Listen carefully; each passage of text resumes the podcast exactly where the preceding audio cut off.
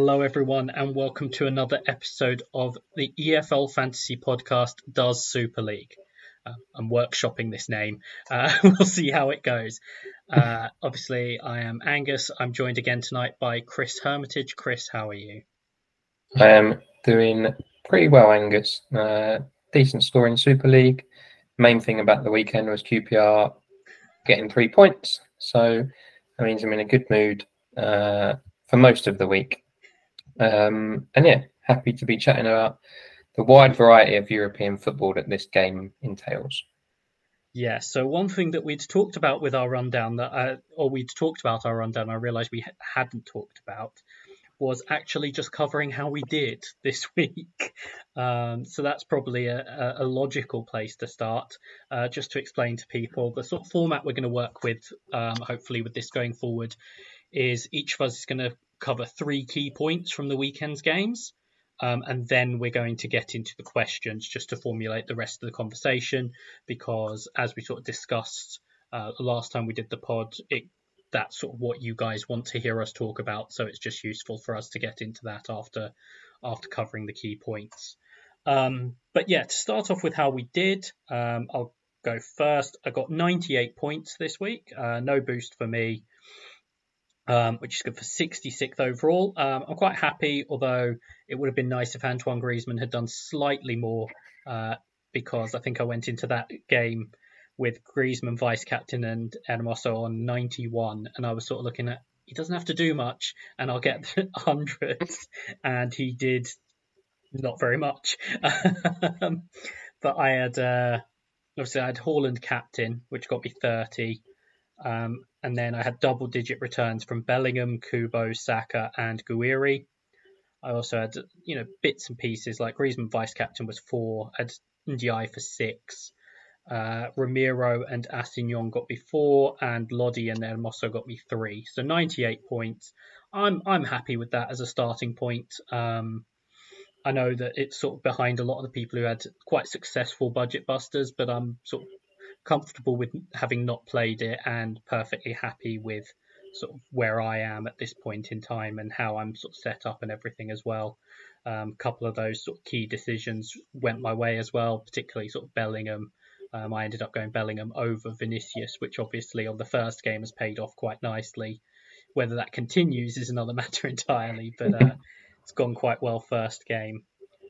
Uh, Chris, how did you do this week? Uh, I got 98 points as well uh, for an overall rank of 62. So somehow that maybe I don't really know how Chris can be above Angus. Maybe it's not done on manager name, but there is a reason behind that. Um, I yeah, Haaland, Haaland captain, exactly the same thing. Griezmann as my vice captain. So I had four players going into Monday night with Savic, Griezmann vice captain, Fernandez, and Morata. Yes, I did actually go for Alvaro Morata as my second playing striker this week. Um, so I was in a great position thinking, God, Monday night I could boost massively here. Atletico keep a clean sheet. Griezmann does his usual stuff. United are playing Wolves. That's a comfortable win to nil. Um, and to be fair, it did start off quite well. Like Morata was involved. He got a goal. Was looking good. Um, albeit the early parts of this game that I saw, yeah, Griezmann wasn't wasn't involved too much.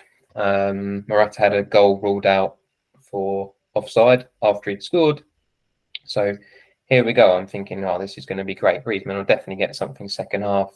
United will get a dodgy penalty late on because Wolves are in the ascendancy, and uh, the second half didn't didn't go to plan. Morata got subbed.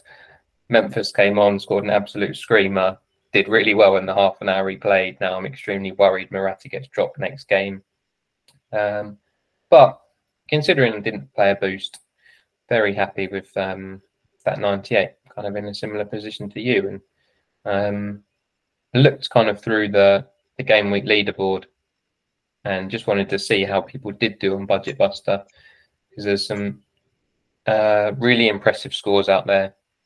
So game week, game week rank of one was from Adrian Watson, who had 237 points on his budget buster, which for anybody who hasn't played Super League before, or maybe is new to Gaffr in general in these boosts, that score is viable. That kind of Yeah. um, 200 plus can occur with various boosts kind of across the season. And ultimately, getting more points is more fun, right?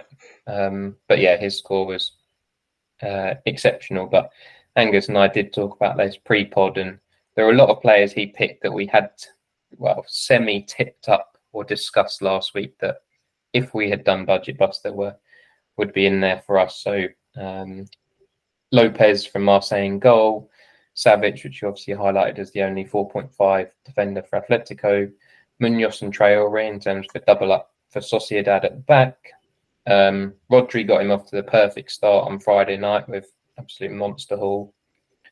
And I and Sarr in terms of a Marseille double up in midfield. Doku, which we mentioned, Depay, which we mentioned. Um, I'm sure we mentioned Isak, and the he went actually double Newcastle attack, which worked out incredibly well. Um, and that is something we'd said that we weren't too confident as to who would play up front for Newcastle.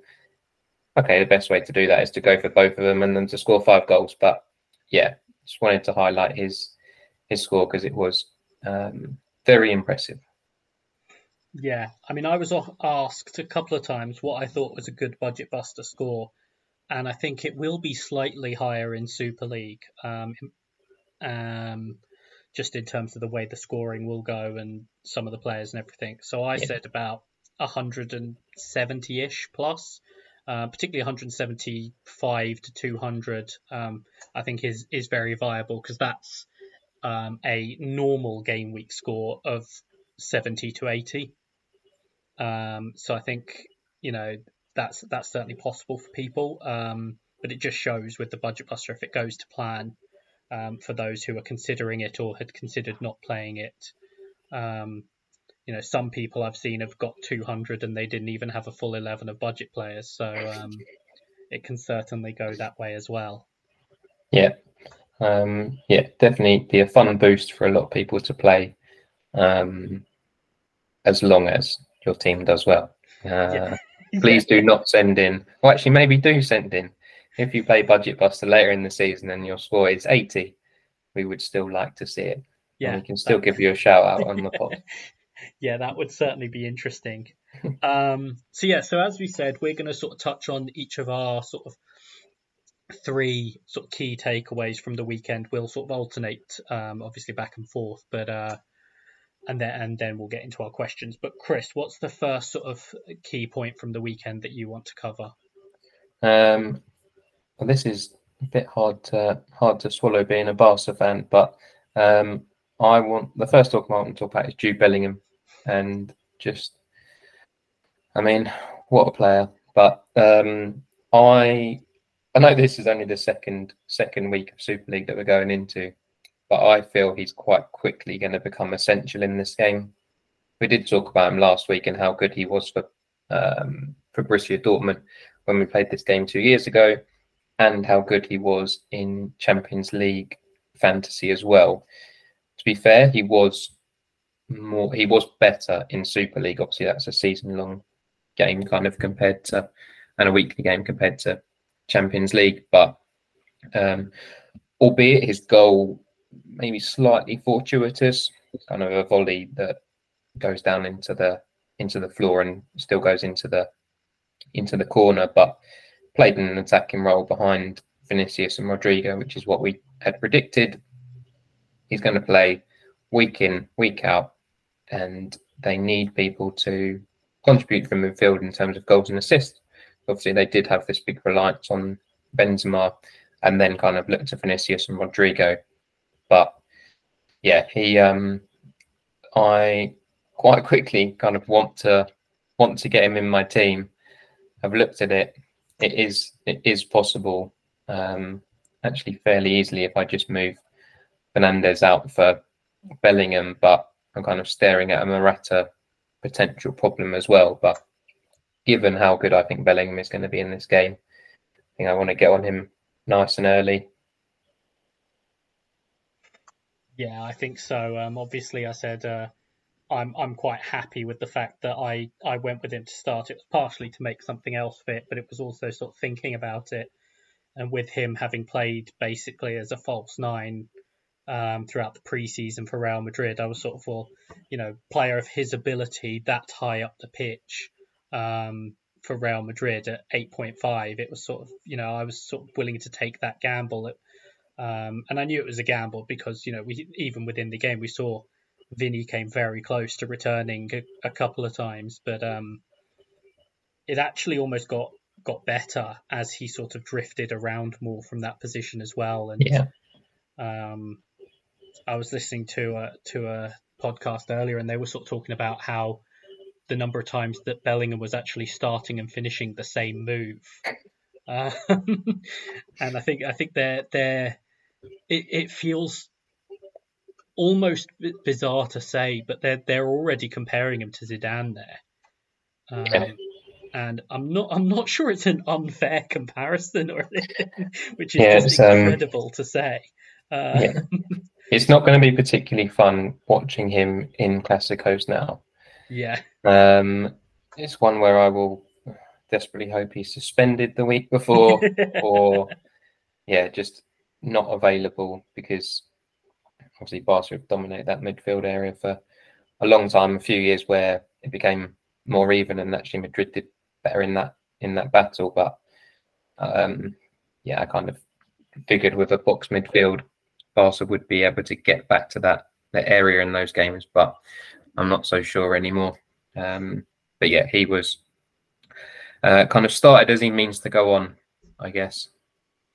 Yeah, so he was he was obviously very good. Um, in terms of my first point, it's a little bit sort of easier, I guess. But um, I watched uh, PSG's game, the majority of PSG's game against Lorient, and I think it was very apparent that they were that they needed something else. Um, it's worth saying that obviously uh, they've now reached an agreement with Kylian Mbappe to reintegrate him into the squad. This came relatively quickly after this game and uh, it's come out since that that is not contingent on him signing a new contract. They have just decided to reintegrate him into the squad, and uh, based on watching that game, I am not surprised. Uh, they, they, were they were not very good. Um, they really struggled for for creativity. Um, it was actually quite stark, sort of. How, how much they struggled to make things happen in that game.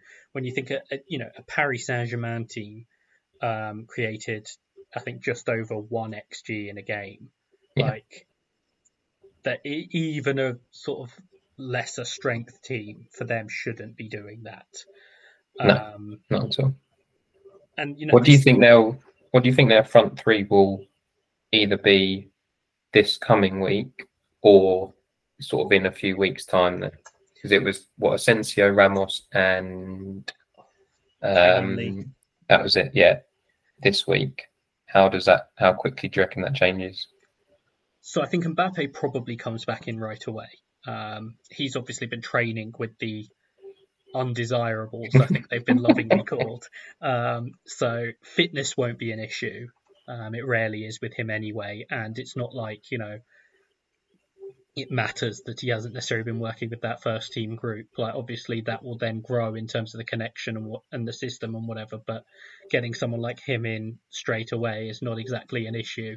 Um, I'm not sure whether Ousmane Dembele will go straight in or whether they'll sort of phase that in. Um, but I think ultimately they'll look at Dembele and Mbappe either side of Ramos. Yeah. Um, I would I wouldn't be surprised if they put Asensio in the midfield three.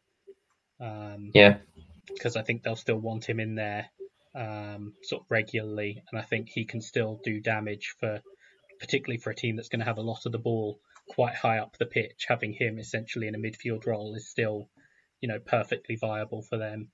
Yeah, it's probably so many home games that they can have those four attacking players playing in Ligue 1, isn't it? It's not it's not desperate to have a midfield three. That's what they need in either tougher away games or the Champions League where they need to change their change their approach. But obviously, they've been linked again with uh, Muani today.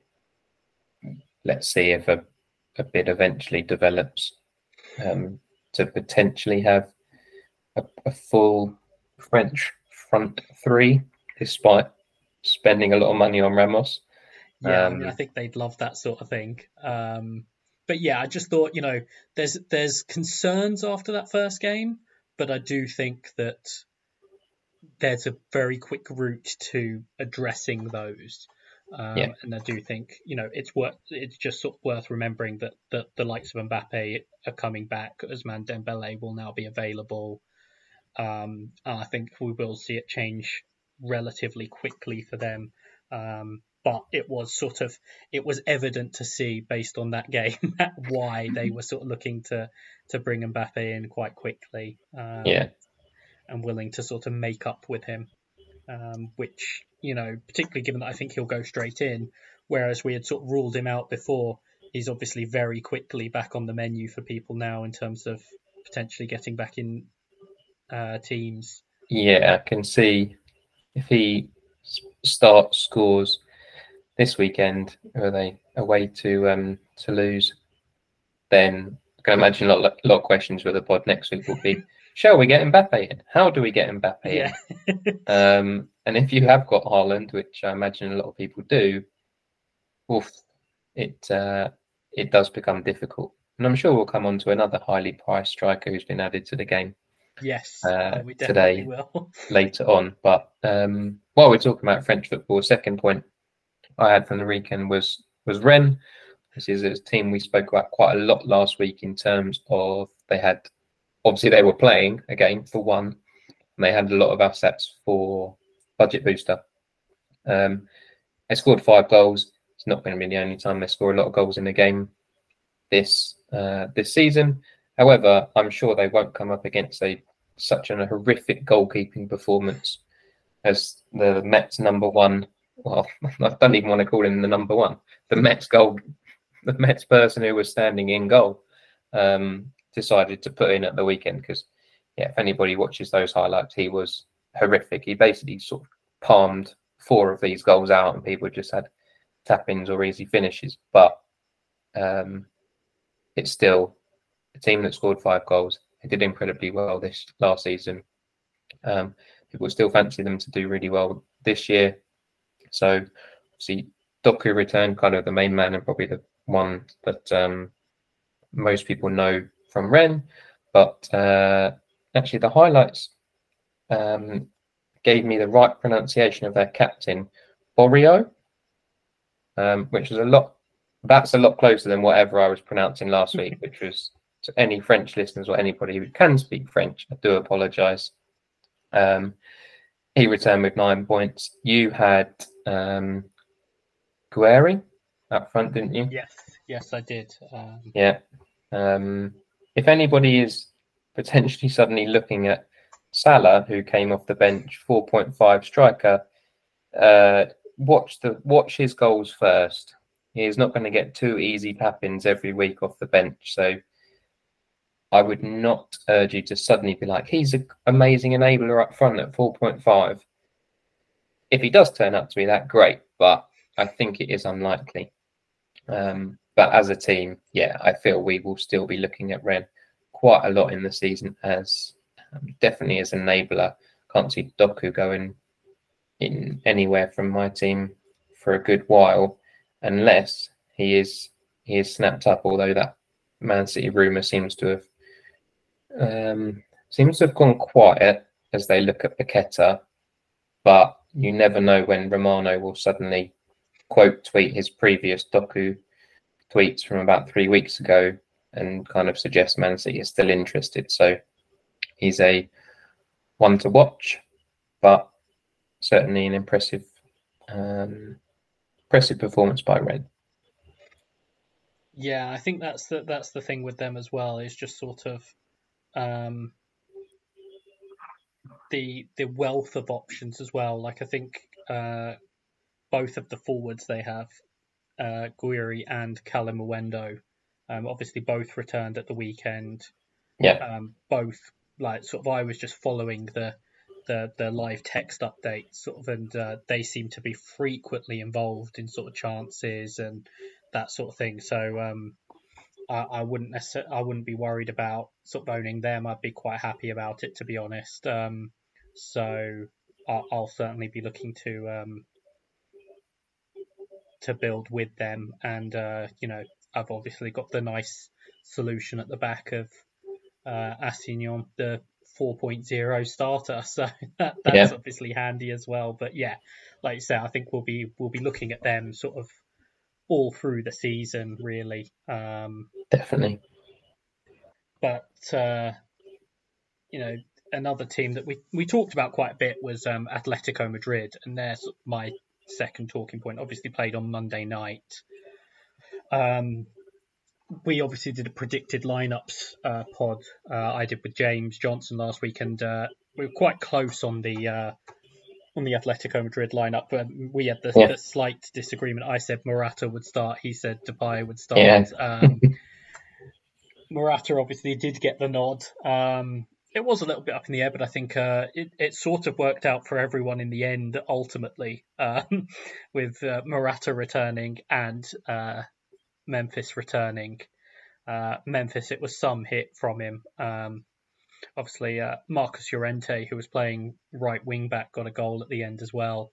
Yeah. Um, which was not great from the uh, the Granada point of view. Um, no, they're uh, yeah, defending left a little bit to be desired there, but he still did he still did well to to get in. And at 5.0, if he is going to play and start, which again you aren't going to be. Maybe four weeks in, we might feel more confident. Yeah, given um, that it's sort of Molina's spot as well, and you know, the, yeah, um, it it might be a little bit sort of variable. Um, the interesting thing I thought um, was Azpilicueta was already clearly very important for them. Um, he was doing quite a lot of sort of you know leading from the back and communicating, which we know is his thing. But I think he'll be a little bit better sort of suited to. I think towards the end of his time at Chelsea, he became a little bit of a liability defensively, yeah. just because of the the physicality required, which obviously there the difference gets overstated a little bit, I think, to La Liga, but it definitely suits him better in terms of being able to play in that Atletico Madrid team and not be a problem. Yeah, um, it was uh, his his booking for anybody who haven't seen it was like super stereotypical Atletico foul winger did well, knocked it past him, and Azpilicueta was like absolutely no chance of you getting past me. Yanks him down, no chance, like guaranteed yellow, one of those ones where a defender puts his hands up straight away because he knows what's coming, but he's decided, no, you are not getting past me. Um, yeah. I mean, I so think yeah, his was funny. And Mosso's annoyed me because the referee said it was a totting up foul for four fouls. I think two of them weren't even fouls. So it's yeah. sort of like when, when he gets a totting up foul, it's like, yeah, but he wasn't even fouling them. It's it's a bit annoying. Um, um, actually, one thing that I did think was interesting. Um, when Soyuncu came on, he was incredibly attacking. he had some great runs basically up the left wing and yeah.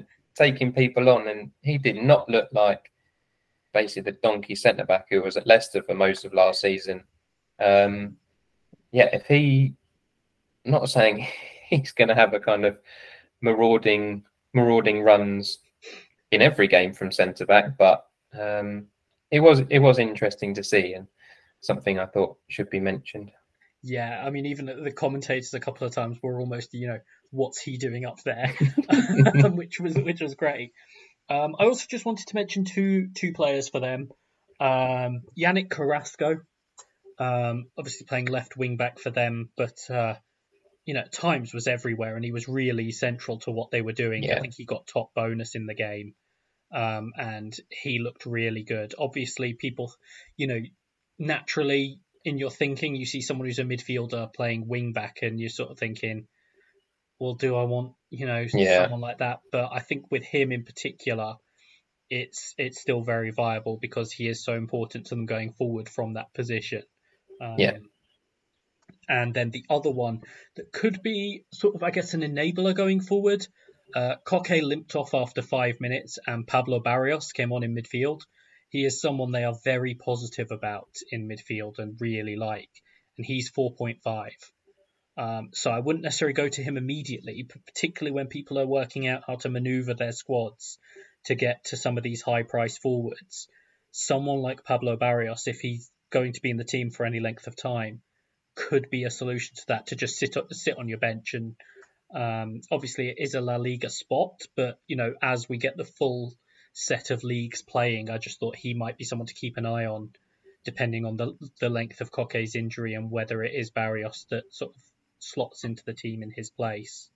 Um, yeah, no, he's um even the times when he played last season looks very good. He's one that you would um, expect it won't be too long before he's integrated into the Spanish national team from a squad point of view. Very much that squad changes a lot kind of with every call up. You kind of have a huge pool of players that they rotate or kind of who is flavour of the month aspect there. But yeah, I, I can see him having a lot of appearances for Spain going forward. Um, yeah, Depay, Depay and Morata, that that will be a kind of weekly problem. However, if you're if you're one of those strikers who doesn't start, the other one will come on. He will get half an hour, 25 minutes. I wouldn't be if you've got Depay, I wouldn't be too bothered that he doesn't start. If you've got Morata like me, being at eight million, then it's more of a concern and probably um, think about moving off or, or at least giving it a few weeks and he's kind of as a as a potential on the list to to go especially playing uh, play Betis away this week. Not a great fixture on paper that I'm particularly happy about seeing but um, but yeah but speaking of forwards a third point I wanted to raise and this will be a quick one because it does come cover a Premier League player is Isak at Newcastle just thought his performance was excellent against Villa. The fact that he was the starting striker again doesn't mean he's going to start every single Premier League game over Wilson. I'm sure there'll be times when it's both Wilson, he's at rested, etc. But 6.5, great price point. We did speak last week about that could be a good price point. I don't think there's any better strikers in terms of being cheaper than him. So, I mean, if you yeah, Depay is 6.0, but we've already just spoken about that potential issue in terms of not overly guaranteed, but you don't worry too much about his minutes. But yeah, he's at 16 points in in week one. I feel he could be, and then we talk about a lot in terms of uh, potentially enabling you more money into your midfield, but still being very confident that he can get returns. Yeah, he did. He did very well yeah, he was obviously very good in that game. Newcastle were very good in that game. I think he will sort of. I I think personally this season he will take on more of the number one role, mm. um, and I do think he is the sort of player that can return in any game. Um, I've been yeah. a big fan of him, even when well, when he was at Real Sociedad, and um, I do think that there's he's sort of growing constantly in terms of you know obviously there's the development and the the ability but the the sort of confidence and you could see the way he's sort of carrying himself the way he's you know what he's attempting is just getting better and better and I think um yeah he he could be a, a real option for a lot of people depending on what you want to do in the forward spots I think people will be looking to spend a lot of money in those spots but if you need sort of a cheaper one he he's going to establish himself as a a very big option in that area. Definitely, he was. If we think back to, I think it was probably two years ago. It was quite a while before he went to Newcastle when he was at Sociedad and got sort of four goals that season. And honestly, there were times when he was not quite through one on one, but like he might have had a defender trailing with him. You had absolutely no faith he was going to finish. There were times when he was basically stumbling over the ball. A lot of people, if they've only seen him at Newcastle, won't believe that comment, but yeah, Sociedad, Sociedad knew they had a huge talent there, but it was the development of that talent that they needed. Um, they sold him for huge money, so Newcastle saw that talent there as well, and they are very much developing it. So, yeah, good to see. Yeah. And yeah, a player I'm sure will be in both of our teams at some point. Yeah, definitely. Um, a team that I think we, you know, a lot of people have players from, particularly the uh, budget bus, uh, boosters. But I just wanted to uh, to touch on a different player, I guess, uh, was Marseille. Um, so obviously they are playing tonight while we're recording. Um, I think a lot of people were looking at uh, Sarr and Ndiaye, um, who obviously both I think got assists in that game. Uh, Sarr's obviously came off the bench. Um, but the, the player that I wanted to mention was um, Ounahi, yeah. Um, who obviously had a very good game. Um, you know, is sort of starting regularly in attacking area. Was someone that you know we didn't talk about as much. Others haven't talked about as much. Um, but I think has looked very good for them to start. And uh, you know, people might remember back to um, him playing for Morocco in the World Cup. He was someone that everyone was sort of raving about, and it was you know sort of quite surprising when he ended up going to Marseille. I think for relatively sort of little money after that.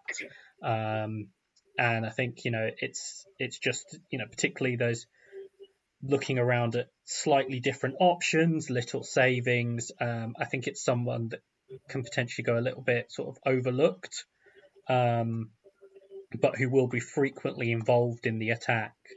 Um, and so I just think, you know, with him being five rather than the other two that are six, yeah, it's just another one for me um, in terms of potential savings for people as they're looking to find money to to get players, um, someone who will still be in the attack, but but but at a cheaper price. Yeah, definitely. Um, so that's sort of our our key takeaways uh, from the first weekend. Um, so we're gonna we're gonna get into the questions from people. Um, I have them and now I've lost them. So yeah, so these are in no particular order. Um, so if they seem a little bit random, I will try and group them together. Um, but they don't sort of appear in a particular order on my phone, so uh, it would just be um, one that I can I can cross off quite quickly. The top one for me is uh, FPL Frog. It said, "Are you going to have a different theme tune for Super League pots? Feels weird talking about Mbappe, Lewandowski, Vinicius, Bellingham, and then at the end Zamora belts out through my headphones." um, I mean, Zamora played uh, played a key role in a European campaign, so uh... exactly. If any any Fulham fans are listening, or anybody who remembers that season where they got to the final against Atletico, then uh, yeah. And as I said back to him on Twitter earlier, Zamora's as much of a legend as any of those other players.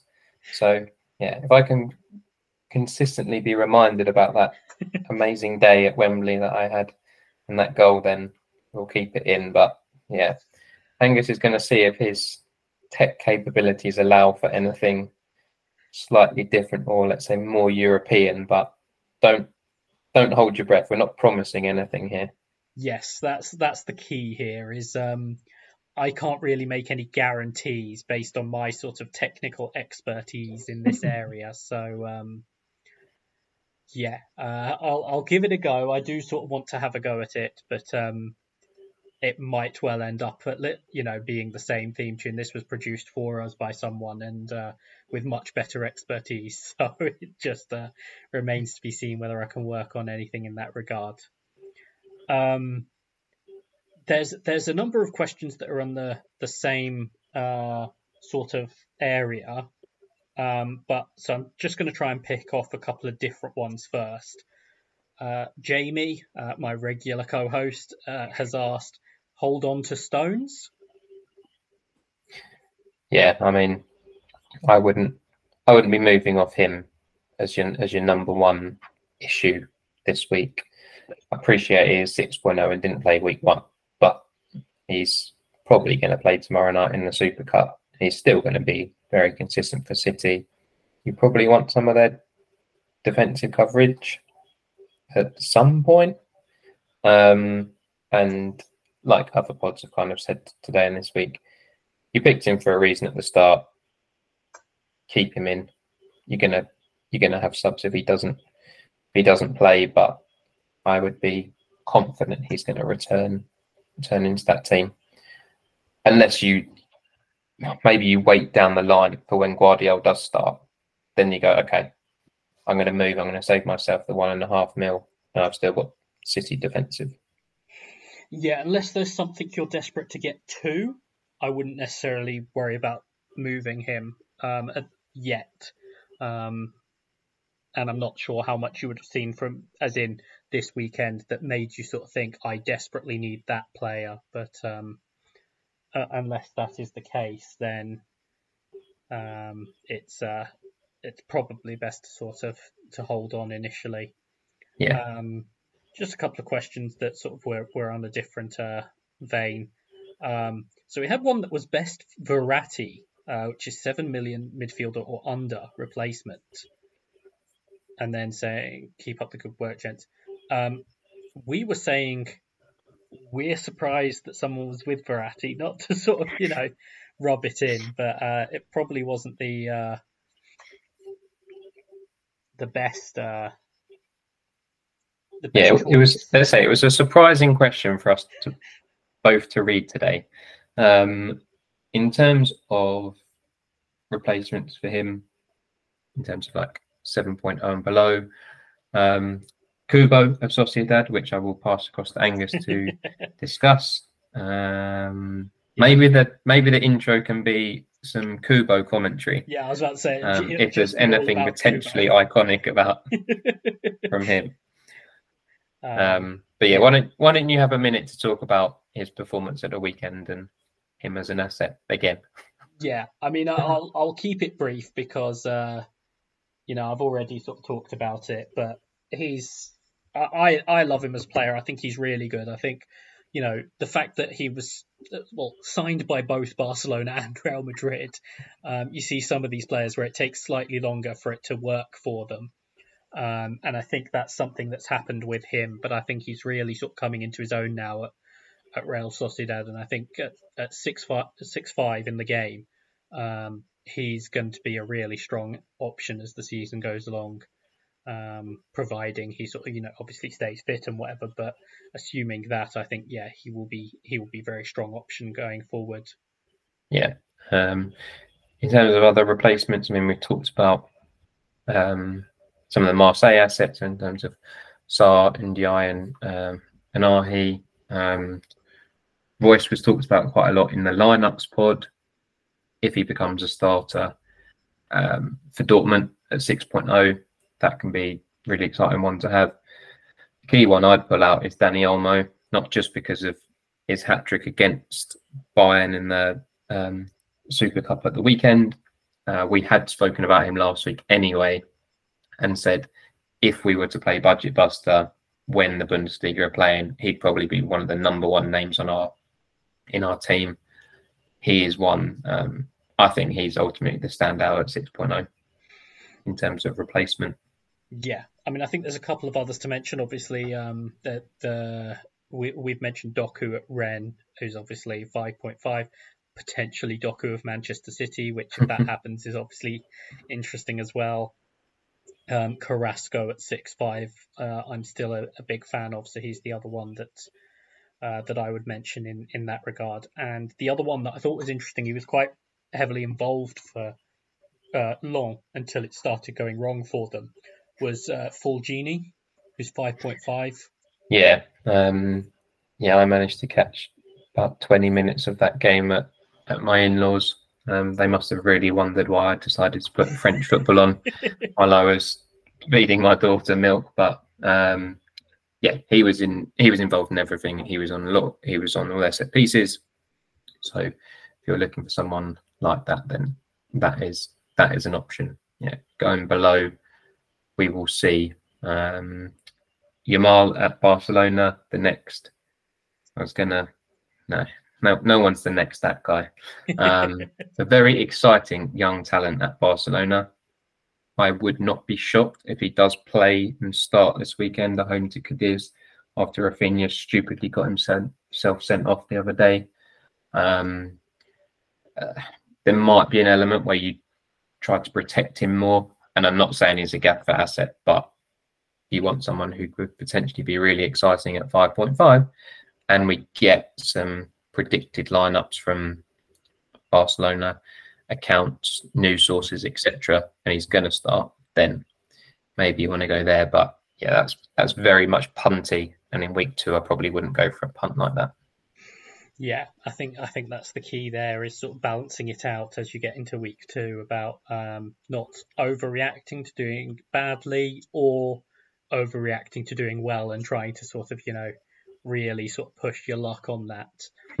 Um, like you know in that regard, uh, we've got uh, Forever QPR uh, Pontus uh, who said straight after a very decent budget buster for me, would you consider playing a tiki taka boost with Lewandowski, Vinny Jr., Ramiro Munoz, and Traore for a chance of being famous for a week at possible OR1. yeah, when he sent this one in, I did, I did laugh, phrasing his question extremely well to get himself credited a lot on the on the pod. But to be fair, Pontus, you did have a very good big one score. Um, in in terms of that boost with the five players you've named, it's not for me. I'd want I'd want more attacking players. Obviously, I appreciate we have spoken about before, not only on this this pod last week, but in terms of the the Gaffr pod that you you do with Dan and Jamie. In terms of look, defenders can still be really good assets in this game, but no, I mean, well, Lewandowski has looked an element of shadow of himself since the World Cup. I would not be encouraging anybody to go to have him in their team for a good long while. Actually, I'd want to see him look to regain some form. Um, so I would, yeah, not.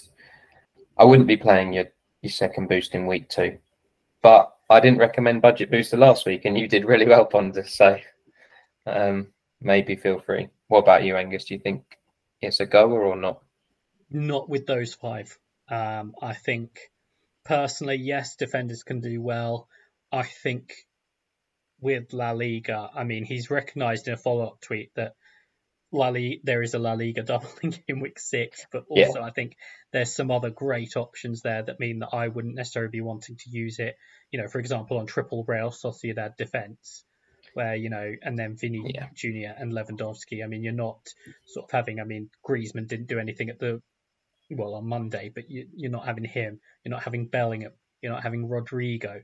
You're not having sort of uh, Carrasco. You're not having Kubo. I think that's the that would be the other concern for me. It's not saying you can't do it with any defenders because defenders can obviously do well, but I'd probably want a little bit more in the attacking areas from from La Liga to play that boost. Yeah, definitely. Um, I would also say to Pontus, because in his follow up tweet, he's talked about the idea of playing triple triple in game week 14. Game week 14 is in the second set of boosts, so don't leave your triple triple till game week 14. Uh, yeah, no, very good point. Uh, I think we are mostly into the key part of the questions, which is where we will sort of uh, uh, finish off. Um, so, so uh, FPL Calypso asked, will we ever find out what price Harry Kane is coming in at? He obviously came into the game today at 12.5. Um, we've had a question from Neil Thompson who said Kane away to Bremen or Haaland at home to Newcastle, or would it be both? Um, we've got a question from DMAC QPR. We're being bombarded by QPR apparently. There we go. Um, We're massive who said premiums to target in relation to the blanks and doubles over the next few weeks. So I don't think there's any blanks, but in terms of the doubles, uh, Billy Hadaway asked best time to jump on Bundesliga assets. Uh, Fantasy Zone asked who are the essential Bundesliga and Serie A players to bring in this week, and would you consider using Overhaul this early to bring them in? Uh, FPL Ronnie asked any thoughts on using the Overhaul to get the Serie A and La Liga players in ahead of game week six instead of taking multiple hits? And is it best to use it now or just before game week six to gather as much information as possible? Um, and Fantasy Worldwide asked best teams to target on overhaul. So I've just sort of read through those because they're generally the same sort of theme in terms of overhauling this week and the sort of, well, Bundesliga and Serie A, and then obviously a bit on La Liga as well. Um, in ter- particularly in terms of the overhaul. Um, so, just initially on Harry Kane, uh, thoughts on him, uh, both his price and how quickly you'd be looking to bring him in, I guess. Um, speed of bringing him in, not quick at all. Um, they not going to identify Kane's performance in terms of basically getting off a plane, having a very light training session in the morning, and then coming on for half an hour. I don't think you can learn anything from that. What you can learn is that did did not look particularly good for Bayern in that game. Um, when Joshua Kimmich is being booed by Bayern players, you know kind of something something is up. Um, fans don't seem to think he can play as a six. He thinks he can. There are concerns at Bayern, let's say, um, at this stage. They could easily go and beat Werder Bremen 7 0 on Friday night, which is uh, which is the first game of this game week. So the deadline is six o'clock on Friday. No, I want. I'm very much a wait and see for Kane to to determine. It's going to sound silly. Does he start instantly? We don't we don't know that for sure. That does I'd appreciate that. It does sound silly after spending so much money on him. You'd want to integrate him straight away. Absolutely amazing striker. I love watching him play, but we found it difficult to to identify who Bayern would be playing. I think you did a better job on the lineups pod than you and I discussed earlier in the week, but no, it's a it's a wait and see for me. If you're a Tottenham fan and you love Harry Kane and you want him in your fantasy team, please feel free. But yeah. I'd yeah. be waiting. Yeah, I think for me, I think some of their early issues in that game were just about finishing, which obviously Harry Kane will help with. Um, I think for me personally, at this point in time, with him just going there, I'd rather be a week late than a week early. Um, yeah. I think if people just want to get him in, go for it. Um, personally, I'll be waiting to see how it looks. Um, but yeah, I totally understand if people are wanting to get to him right away, um, that you sort uh, you get that in quickly.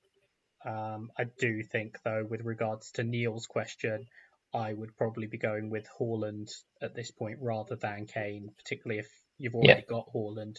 I wouldn't be going to Kane from him at this point.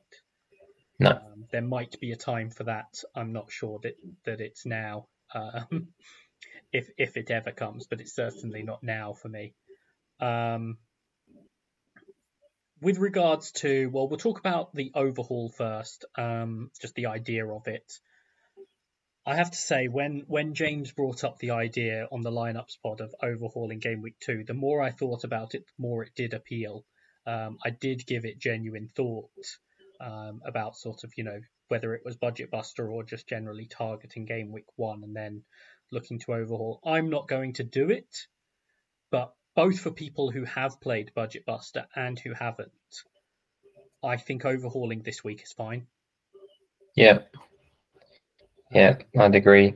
If you are staring at your team having played Budget Buster and you are like, all of these amazing assets are playing and I don't have any slash many of them, then yeah, probably play the play the boost.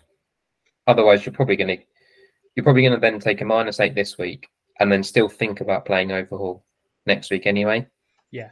Um, or lead yourself down to minus eight, minus eight again, and then etc. etc. So that would be that would be my re- my recommendation. Yeah, and I wouldn't worry about the fact it's game week two. Uh, with the sort of structure of Super League this season, where obviously Serie A and Bundesliga have started after the others, it opens up that avenue, particularly if you want to be aggressive on the Serie A and Bundesliga teams. Other people are going to have to be more measured in terms of getting those in where you can obviously gain a, a, head start. I know that's what James talked about with those teams, gain a head start on getting a lot of those players in.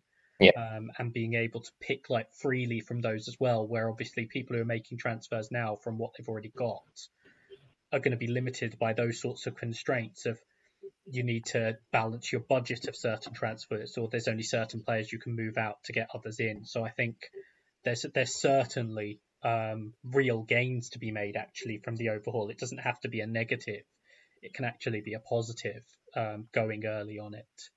Definitely.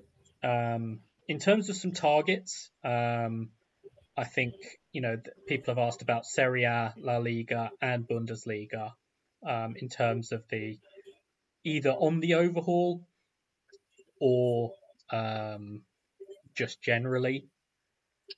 I think we I would refer you in general to um, the lineups pod as a starting point because we did Yeah. talk through the lineups for teams, and I think it does provide a useful base for for who to target from those teams. Um, you know, me and James talked quite a bit about some of those teams like Inter, Napoli, AC Milan, uh, Lazio. We were a little bit less sure on, but then also the likes of, you know, Bayern, Dortmund. Um, those are the teams you're going to be looking for. Um, even uh, RB Leipzig and maybe Union Berlin. Uh, one of the ones that I think will be popular if people are looking. Um, I'll give you a tip now. Um, Robin Gosens has gone to uh, has moved this evening. Um, four point. I literally wrote the same thing down on my notepad probably about half an hour ago to bring up at some point. Um, but yeah, is a 4.5 in the game. Um, has now moved. Um, might not start initially, obviously, because he's moving on the Tuesday opening game at the weekend. But I think going forward, he is someone, particularly in their system that plays wing backs. Yeah. Um, is someone who works best on the left, but can play on either side as well, um, which I think helps in terms of particularly just in terms of getting minutes. So he's one particularly because I know people are going to look at the strikers um, and the high price forwards. So you need to find those probably some cheaper playing assets. So someone like him could obviously be a big solution for that. Definitely. I mean, they kept they had the joint best defense in the Bundesliga last year. They only conceded 38 goals, same as Bayern. So, yeah, definitely one to look into. We obviously already spoken about how cheap they are. It's just trying to assess what their team is. But yeah, Gosens would be a fantastic asset for them. Um, in terms of the two the two key teams from Serie A looking at game week two and three fixture wise for me, Napoli and Inter. We've spoken about how kind of solid and you can pretty much pick that Inter team. That's why I started with Lisandro Martinez. Very happy for him to be starting for me this week.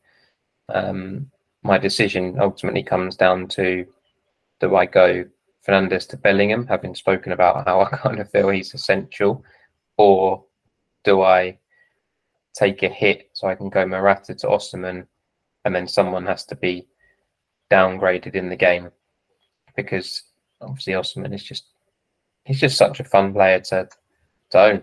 Incredibly fun in UCL fantasy. Um, absolutely the main man at Napoli.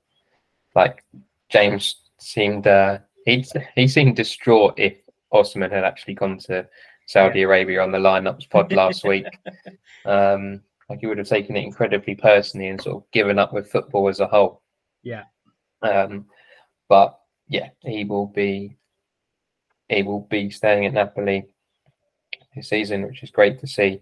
So yeah, from a fixture point of view, those two um, first few weeks, Dortmund, I feel the first three fixtures are pretty good, but the the issue there is understanding exactly who plays. They're they're a team have kind of got highlights to be like, look, that's a wait and see for me.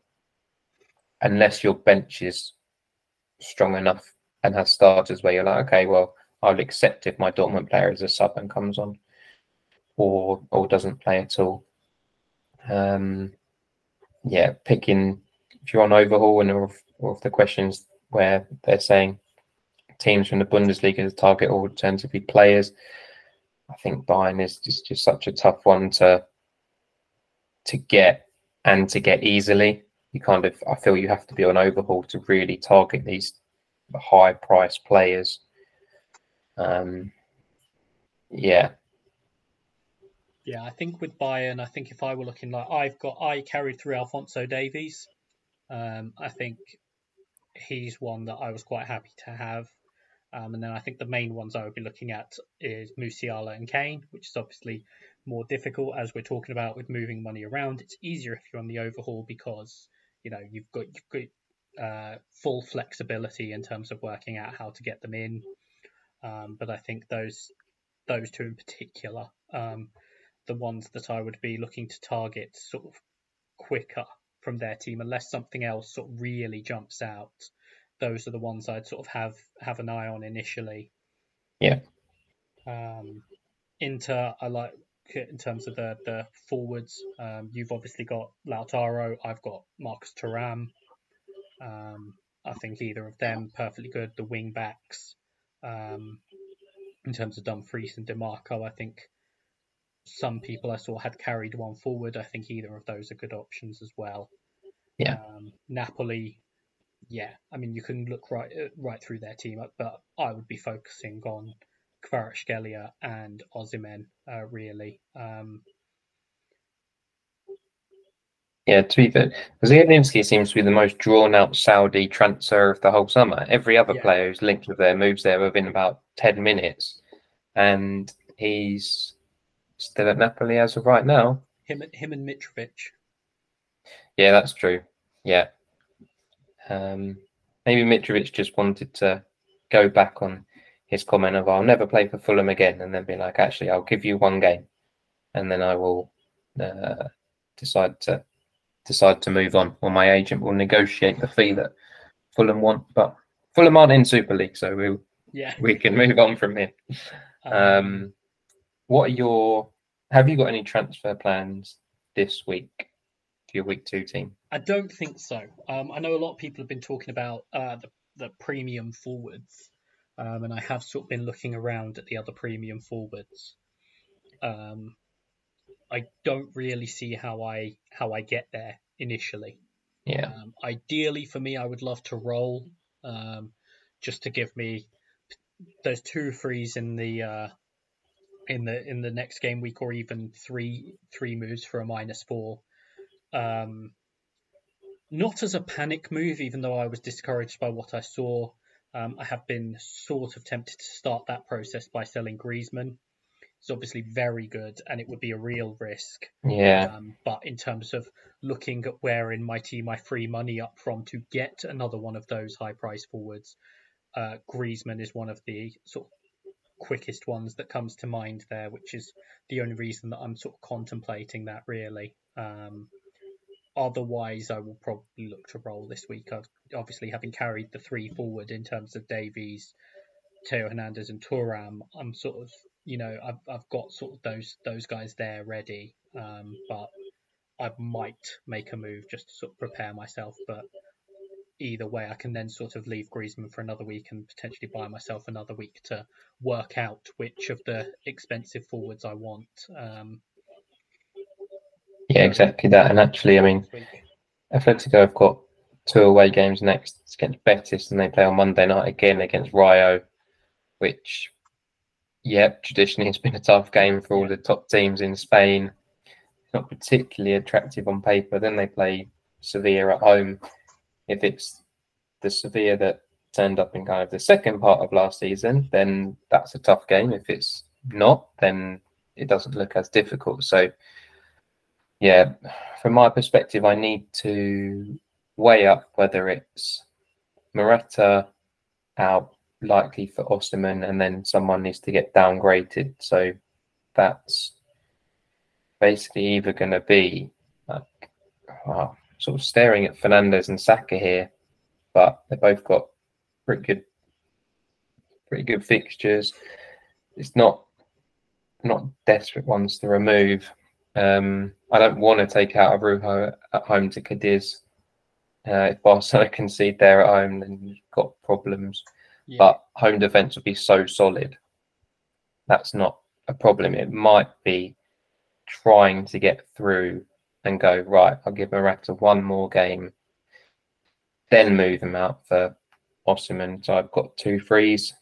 But yeah, we'll see as we get closer to six o'clock on Friday how much that plan stays in place or potentially how busy work gets to not allow me to tinker with the team, which might be a benefit. Yeah. Um, so I think I think we've covered we've covered everything there. Um, I know we sort of di- vaguely discussed some of the questions. It's not specifics um, for some people, but I think we've mentioned a lot of the sort of the Serie A assets, the La Liga assets, the um, Bundesliga assets. Um, so I think combination of what we've said here and the lineups pod will give you good answers there. I mean, obviously, a lot of you probably have listened to the lineups pod, um, so hopefully, sort of that base will will will help you there. Um, just as a as a quick one, uh, because it's sort of it's been basically discussed, but uh, just as as a point to finish. Um, I think we're we're just around an hour, which uh, is probably slightly longer than we intended, but um, we, will refine this process as we go along. I'm sure. um, the four premium forwards, um, just as a as a finishing point, uh, we've got Haaland at 13.5, uh, Lewandowski and Mbappe at 13, and Kane at 12.5. Um, in terms of how you would sort of rank, I guess, how much you would want each of them at this point. Uh, what what would your order be at the moment? Haaland clear number one. Kane bottom of that list now. It's actually Mbappe above Lewandowski, despite the fact we've had uh, obviously the Mbappe cycle summer. Yeah, as I mentioned earlier, Lewandowski is just he's not looking good. Barcelona at the moment. My I'm not even sure it's a bold prediction at this stage, but my prediction will be next summer there'll be not quite a PR campaign to get him out of Barcelona, but there'll be talk about how Barcelona, Barcelona need to move on from Lewandowski. Can we get him a move somewhere else so he doesn't have the third year of his deal, which is actually his wage will increase as his level dropped. Um, he he's a world class player. He can turn it around, but I've seen this since January and it is not it is not smooth. I would not be looking at him in this game for any away fixture. That goes for all kind of Barcelona assets that aren't defenders anyway. Um, the the difference between Barca at home and away is very stark. Um, yeah, Mbappe, we're pretty confident he's going to play. He does amazing it in in the league in Ligue 1. Um, yeah, Kane's a Kane's a wait and see, and yeah, have the issues with Lewandowski. So um, I can't see there being a point anybody has three of them. No, that's tough. Because uh, that could make your team. Maybe on one pod in a couple of weeks, we'll we'll work on a team. if you had Kane, Mbappe, Haaland, what the rest of your team could look like. Yeah. I think that'd be interesting to do. Um, would you rank them differently?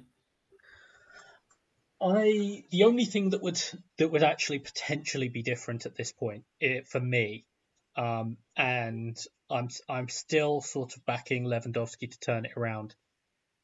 He might be bottom of the list for me at this point in time.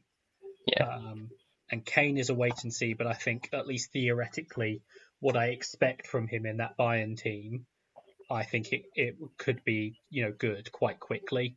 Um, Definitely. I think it's Haaland one, and I think Mbappe is two. In part because I just think if he gets back into that team straight away and is engaged, he we, we've seen before. I mean, we saw when we were playing the game two years ago. We saw last year. He will do bits in that team. So, yeah, uh, hundred uh, percent. If if I were looking at the right now at how I would get a second premium in there, it would be Mbappe. Um, but I understand those that are looking at Kane. Um, Haaland would be the number one for me, though, still. Yeah.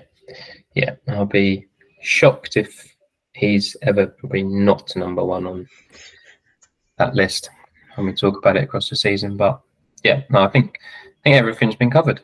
Yeah, that is everything. I just thought, you know, as a as a way to round it off, because obviously people are now talking about that, particularly with Kane's price coming out today. Um, Definitely. But yeah, so uh, hopefully we we will have something back uh, for you relatively soon. I will work out sort of things um, in terms of how quick that's going to be and let people know in due course. Um, as I've said, it, we won't go more than a couple of weeks this season without having another Super League pod, but um, we'll see how it goes uh, over the over the next week or so. Um, but all that's left for me to say is uh, thank you for listening, and uh, we shall speak to you soon. Uh, goodbye. Bye.